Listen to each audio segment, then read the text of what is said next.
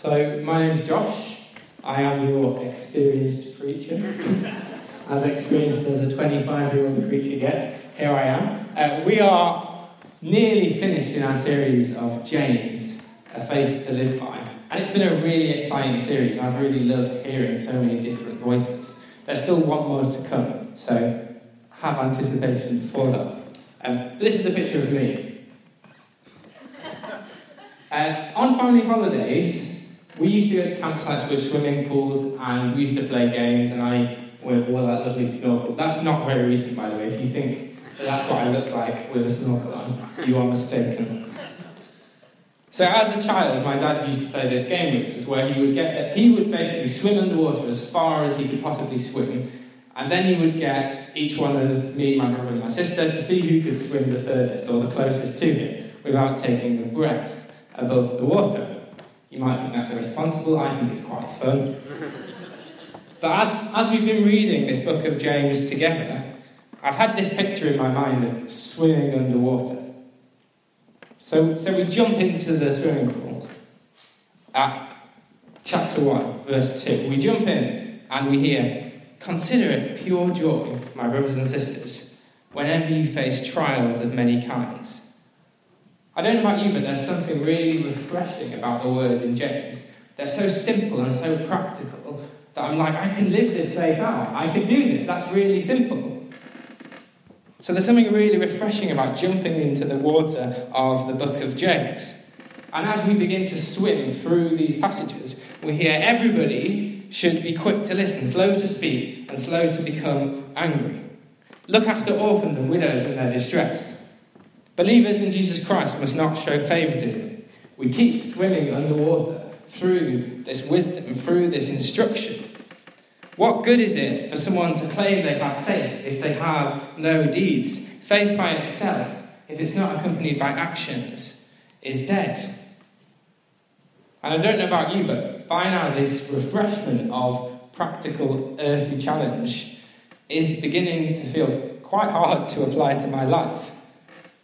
I've only just started to process what it means uh, to live by, to live with works and faith. I've only just started to figure out what it might mean to look after the poor, and it keeps coming. It's like swimming underwater. We get faster and faster, and the wisdom keeps flying at us, and we don't have time to apply it to our lives, and it's getting difficult to breathe. Then we hear the amazing challenge last week from Miriam and Joe that we should be careful about what we speak. Our tongue is so dangerous. We need to be people that live this life of wisdom out. And if we take these challenges in Scripture seriously, if I take them seriously in my life, to be honest, it feels like being punched in the gut repeatedly. It feels like being shown a mirror to myself that I just can't live that out. I can't do that. It's getting difficult to breathe underwater. I'm, I'm not even sure if my legs are pushing anymore because I'm trying to go as fast as I possibly can. I can see the marker laid out ahead of me by my dad. My lungs are starting to get very tight. I'm failing to live it out. I'm failing to do what God wants me to do. I'm failing to love my neighbour. I'm not sure if I believe it anymore. What does any of it mean? How do I do this? How do I keep up with that challenge and that challenge and that challenge? I just can't keep swimming any longer. And so I push to the surface. And we hear these, these six little words in James chapter 4 that after so long pushing, so long trying to be people that live these words out, to me they feel like the first breaths that I've ever taken. They feel like those breaths of swimming as hard as you can underwater, running out of air, and you hear these words that James tells us.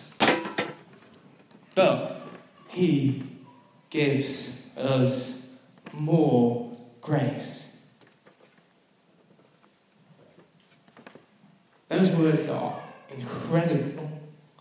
Those words are the breath of life. Those words are what we need when we can't keep swimming. And that doesn't mean that everything that came before it wasn't true it doesn't mean that there isn't a challenge to, to guard your tongue. It doesn't mean you can ignore your responsibility to the poor. It doesn't mean your temptations will disappear. It doesn't mean that God doesn't long with jealousy for your heart. But these six little gasps of air in the middle of James chapter 4 have the ability to give us an amazing perspective on Scripture, an amazing perspective on what, what has been commanded before. There's only so far you can keep swimming without coming up for air. And there's only so much we can do without the grace of God. If I measure my life against these challenges, if I hold this mirror up of the book of James to my life, I don't even come anywhere near close. But he gives us more grace. So no matter how far you fall short of these challenges, God's grace is enough for you. God is standing envious for your heart. And he says, Breathe. Breathe my grace. So, what does James tell us next? So, we carry on. This is what Scripture says God opposes the proud and shows favour to the humble. Submit yourselves then to God. Resist the devil, and he will flee from you. Come near to God, and he will come near to you. Wash your hands, you sinners, and purify your heart, you double minded. Grieve, mourn, and wail. Change your laughter to mourning, your joy to gloom. Humble yourself before the Lord, and he will lift you up.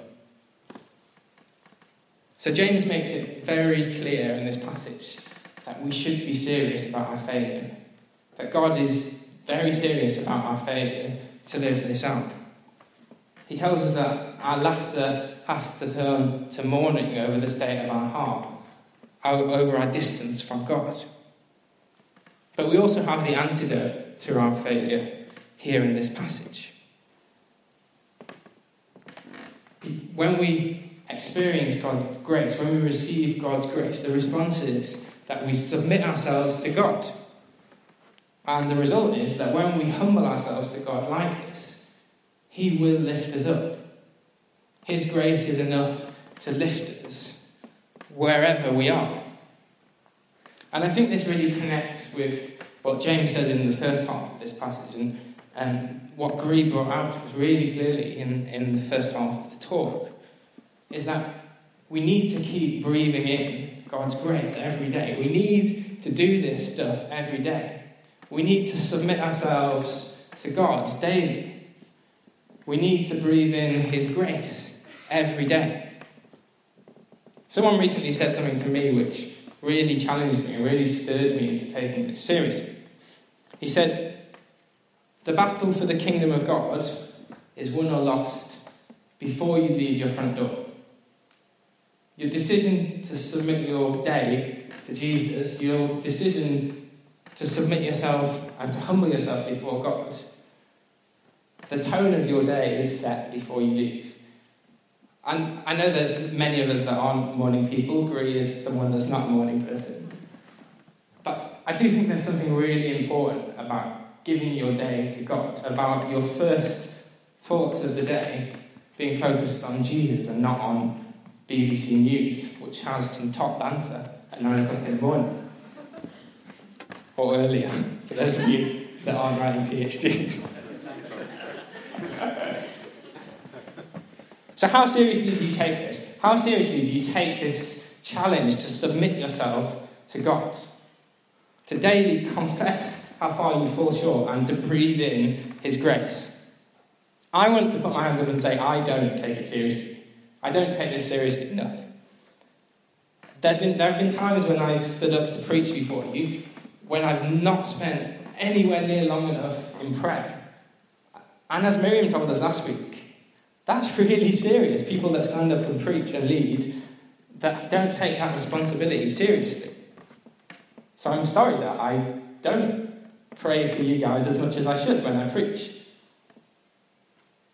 James tells us we should be mourning at the state of our hearts. When we're in distance from God, we should be grieving and mourning at the state of our hearts. But I know for a fact that I know how to make you think that I'm more holy than I am. I know when the key change comes and it's the right time to lift your hands in worship. Um, I know what the holy face is when you pray for someone. You know, you wouldn't look like you're really into it and you're like, yeah, Jesus. you know the one, that looks really holy, didn't it? And, I even know that if um, I tell you that God really loves you, that that will probably have a profound impact on your life. But I didn't just, I didn't pluck it, it wasn't a prophetic word. I just know that uh, there's, there's a set, like five of them that I could tell you, which will probably have a profound effect anyway. But I'm not really holy, right? I don't live this in tune with God. But it's really hard to swim like this. It's really hard to swim without the air, without the breath of God's grace. It's really hard to keep pushing when you haven't got any air left. And at the moment, I'm personally just being challenged a lot about how important it is to sacrifice that time to God daily. And I think this is something that, particularly our generation, are just really lacking. We lack the discipline of seeking after God. You see, my, I know that my parents and Ellie's parents wouldn't go a day without spending at least half an hour in prayer before they did anything. I wish I could say that that was true for my own life, but it isn't. So, what about instead of taking that last gasp of grace when we really, really need it, what if we learned to be people that swam above the surface? What if we learned to be people that breathed in God's grace every day? That our swimming was enhanced by that breathing? What if we learn how to do it with the proper technique? I'm not going to demonstrate it to you. Although I did consider preaching from a tank of water, but that would not have gone down well. But what if we were people that really took this seriously? What if we were people that swam in with God's breath? Let me just end by reading the end of chapter 4. So, from verse 13. Now listen, you who say, Today or tomorrow we will go to this or that city, spend a year there, carry on business, and make money. Why? You do not even know what will happen tomorrow. What is your life? You are a mist that appears for a little while and then disappears. Instead, you ought to say, if it is the Lord's will, we will live and do this or that. As it is, you boast in your arrogant schemes. All such boasting is evil. If anyone then knows the good they ought to do and doesn't do it, it is sin for them. So I found this passage really difficult to live with at the moment because it feels like there's a lot of people that are living this out really seriously. But the truth is that we are people that are dying. We are people that every day move a step closer to our death. I'm, and I'm sorry that that is a, a miserable message. But that's what James tells you. You're like a mist in the wind that will disappear. And actually, we get so bogged down in life. We get so bogged down in all of our own plans, all of our own lives. We get obsessed with that promotion. Once I finish my degree, I'll be satisfied. Once I get that job, I'll be satisfied. Once my kids get straight A's in school, I'll be satisfied. Once I've redecorated the living room, once we can afford a house with a bigger garden, once we have enough money to buy what we really need. And actually, sometimes days, weeks, months, and years pass by without even noticing. And it's like swimming underwater in really heavy clothes. As we go through life, we pick up more stuff, we put it on. We pick up more stuff, we put it on. And the more we accumulate, the more projects we take, it's harder to get to the surface. It's harder to breathe in that living breath of air that God gives to us. It seems like only yesterday that I stood here as an 18 year old student preaching to you. And I think for some of you, it will feel like yesterday that you were 25, like me, young, ambitious, and good looking, with everything to prove, with the children still to come. For some of you, you'll feel like that was yesterday. And the next thing you know, life, life's got up with you. You've got a few grey hairs. Sorry, Christian.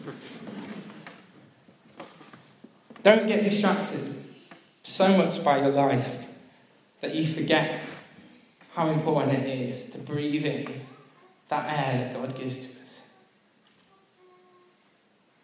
There's a song that I've been really struck by at the moment by a singer called Jon Foreman, and it has this line in it Don't let your body die before your spirit does. And I think that really sums up. Sorry, it's the wrong way isn't it? Don't let your spirit die before your body does, right? Sorry. But I think it, this, I think it really sums up what James is saying here. Don't get so obsessed with your life that you forget God's will. You forget God's plans. Okay, so why don't we think about how we might respond to this? If you're anything like me, you'll have already started to push back down underneath that water. You'll have already started to get overwhelmed by the fact that I never seek God anymore. I never have time for God. I'm such a rubbish person. I can't do this. When was the last time I read my Bible? I'm so rubbish at having quiet time. I don't even know what I'm doing anymore. Because that's how I feel when I hear this. But that is to forget what James tells us.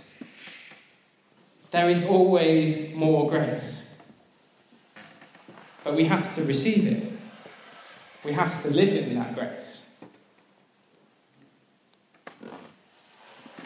We can't do it on our own. And the thing is that your failure, my failure, is very, very serious to God. But God's grace is far, far bigger than any of our failures. It is far, far bigger than any of our plans and projects. God's grace is enough for us. So I think we should, we should respond in the way that James suggests. We should humble ourselves before the Lord. And we're promised that when we humble ourselves before the Lord, He will lift us up. So maybe Ellie um, and a, a, few of the band could come up, and they're just going to play quietly in the background.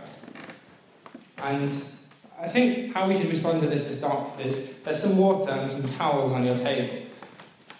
And we're just going to spend a couple of minutes just really reflecting on those verses in the middle of James chapter 4 about the seriousness of living this out, the seriousness of our failure.